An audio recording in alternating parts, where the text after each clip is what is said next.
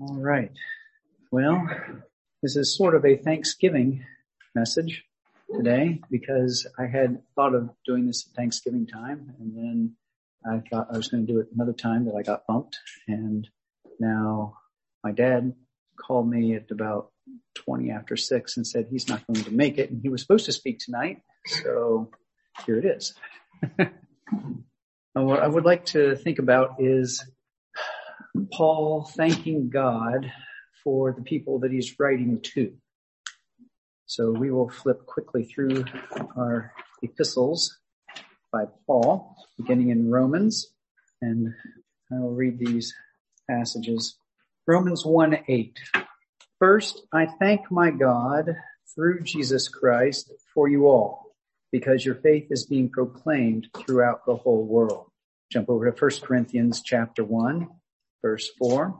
I thank my God always concerning you for the grace of God which was given you in Christ Jesus, that in everything you were enriched in him in all speech and all knowledge, even as the testimony concerning Christ was confirmed in you, so that you are not lacking in any gift, awaiting eagerly the revelation of our Lord Jesus Christ, who will also confirm, excuse me, will also confirm you to the end blameless in the day of our Lord Jesus Christ. Sounds like quite the model church, doesn't it? Corinthians. Ephesians chapter one. Am I going too fast? Flip quick. Exercise your fingers. Ephesians 1 in verse 15. For this reason I too, having heard of the faith in the Lord Jesus which exists among you and your love for all the saints, do not cease giving thanks for you while making mention of you in my prayers. Philippians chapter one. Notice these are all chapter one. He's, he begins with thankfulness. Philippians 1 verse 3. I thank my God in all my remembrance of you, always offering prayer with joy in my every prayer for you all in view of your participation in the gospel from the first day until now Colossians chapter 1 verse 3. We give thanks to God, the Father of our Lord Jesus Christ, praying always for you, since we heard of your faith in Christ Jesus and the love which you have for all the saints, because of the hope laid up for you in heaven. First Thessalonians chapter 1 and verse 2. Some interesting patterns here about faith and participation in the gospel and some of these things and what the Lord's doing. Um, First Thessalonians chapter one and verse two. We give thanks to God always for all of you, making mention of you in our prayers, constantly bearing in mind your work of faith and labor of love and steadfastness of hope in our Lord Jesus Christ in the presence of our God and Father. Second Thessalonians chapter one. Verse 3, 2 Thessalonians 1 3, we ought always to give thanks to God for you, brethren, as is only fitting, because your faith is greatly enlarged, and the love of each one of you toward one another grows ever greater. Therefore, we ourselves speak proudly of you among the churches of God for your perseverance and faith in the midst of all your persecutions and afflictions which you endure. Now take a look at 2 Timothy. This is a letter to an individual, not to a church. Second Timothy chapter one. I thank God, oh, this is verse three, 2 Timothy 1 3. I thank God whom I serve with a clear conscience the way my forefathers did as I constantly remember you in my prayers night and day, longing to see you even as I recall your tears so that I may be filled with joy. For I am mindful of the sincere faith within you which first dwelt in your grandmother Lois and your mother Eunice, and I am sure that it is in you as well and Philemon, verse 4. Philemon 4. I thank my God always, making mention of you in my prayers, because I hear of your love and of the faith which you have toward the Lord Jesus and toward all the saints. Faith, love, hope, partnership in the gospel. These are things that he was thanking God for in these folks that he was writing to. But what I was more thinking of is not so much the specifics of what he was thanking for, although I think that's certainly a worthwhile thing to look at. But I was just striking to me that uh, we have a pattern that we would we like to say we are a New Testament church and we follow New Testament patterns. Here's a New Testament pattern worth following. When we think of each other, when we pray for each other, when we prepare to teach each other. Uh, it's a good thing to think and to pray first with thankfulness to God for each other. Paul had that pattern of praying or and thanking God for the churches before he got into all the other stuff he wanted to to say to them. And I really think he made a conscious effort in this regard. That I think the reason, the reason I say that is the churches that he addressed most bluntly about their sin. He spent the most time expressing thanks to God for them. The longest sections of thanksgiving are in Corinthians and in Thessalonians, where he was very blunt with those folks. Um, now the exception, of course, is Galatians. Galatians, he didn't thank God at all for. Uh, there is no thanksgiving there at the beginning of that letter. Um, where he would normally express thanksgiving in his letter, in the structures of his letter.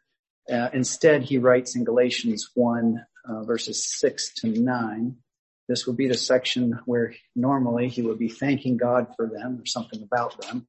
Instead of thanking God, he says in Galatians 1, 6, I am amazed that you are so quickly deserting him who called you by the grace of Christ for a different gospel, which is really not another, only there are some who are disturbing you and want to distort the gospel of Christ. But even if we or an angel from heaven should preach to you a gospel contrary to what we have preached to you, he is to be accursed.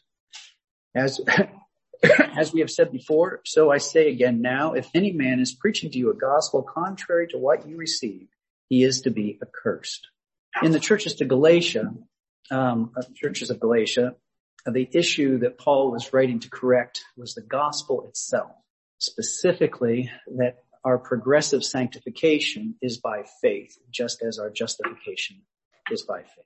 Um, but it's the gospel itself that he was um, dealing with here that they were falling away from. So I think we can learn a few things from that by Paul's omission of thanksgiving to the letter to the Galatians. First, that Paul wasn't satisfied with people simply, they're going to, eventually they'll be in heaven instead of hell. It was clear that he believed these Galatians were truly saved. Um, he said, for example, in um, chapter three, that uh, he reminds them that they received the Holy Spirit. In chapter five, he reminds them that Christ has set them free. So these were saved people he was writing to. He wasn't questioning whether they're going to be in heaven or not. What he was upset about is that they were leaving the gospel. Now that they had received the Spirit by faith, they're trying to grow by works, by being under the law in some sense. And so um, that was a very big deal to Paul. And I think it's worth us thinking about that as well because in the church universal as a whole, there has been a movement where uh, folks think we need to send missionaries out. And as soon as we get somebody saved, move on to the next person. Um, well, that's not the way Paul thought. He was very concerned about this church. They were saved, but he was going back and dealing with them very strongly and felt like he'd wasted his time if that's all it was. He says in one place that I do all this in vain, if it really was in vain. Um, so anyway, that's one thought I think from Galatians, the absence of a thanksgiving can show us the significance there of the, uh, the gospel. And so a related point is when a church begins to lose the gospel, it's a much bigger issue than even the worst sins, such as the Corinthians were dealing with, right? Um, we don't see Paul correcting the Galatians for the same kind of sexual sin or disunity that he did with the Corinthians. We don't see him correcting them about he who will not work, neither shall he eat. He doesn't jump on them about any, that kind like he did with the Thessalonians. Um, what he's dealing with there is the gospel. So when a church starts to lose the gospel, that's a much bigger deal than even these other sins. Um, so as I observe Paul's thankfulness at the beginning of his letters, where he does thank the Lord, um, I think we can learn just it's a valuable thing for relationships. Um, in his personal letters to Timothy and Philemon as well. It's valuable for our relationships with each other. If we, when we think of each other, our first thoughts tend toward thankfulness, thanking God for each other. And that was striking to me as well. He doesn't thank them. Boy, thanks for your participation in the gospel. Thanks for your, no, he said, I thank God for your participation. I thank God for the love that you have for the saints. I thank God for your faith. Um, so it's God that Paul is thanking right off the bat, not the people that he's writing to. Now, I think we see here that our relationships with each other are in Christ. We can have continual fellowship with God. That's why Christ died. That's what God has been seeking is continual fellowship with us. And for eternity, we will have that, right? But we can have that now. We have eternal life now. We can have um, continual fellowship with God so that whatever we are doing, we're, our life is almost like a conversation with God, an ongoing thing. We're, we're in fellowship with God. And so when we think of each other, God's already in the picture. Okay.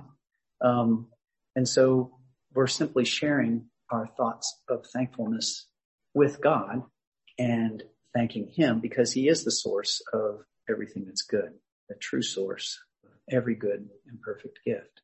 And so any good that, you know, it's easy for me to say anything good you see in me is obviously from the Lord. It's not of me. Well, it's just as true to say that for each one of you. I should be able to say without feeling like I'm stepping on toes that, you know, for each of you out here, whatever I see in good in you that I appreciate, that I'm thankful for, it's from God. So I'm, we're not, this isn't just some kind of theoretical thing that we're trying to dot our I's and cross our T's correctly. This is a reality that's very significant. Um, it really is from God and we need to understand that and thank him appropriately for it. And you know, there's there's a lot of things I, am very thankful for all you folks here, and uh, some things in common and some things individually, different reasons. And so when I can really remember that is really from God, I can really thank Him for that.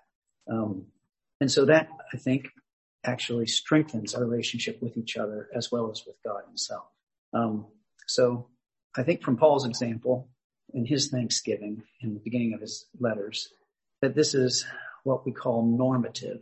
The best way I understand normative is it's what ought to be normal. so this is the, this is what ought to be normal among us. And so this is something to pursue consciously, I think the way Paul did, thanking the Lord for each other. That's what I had for this evening.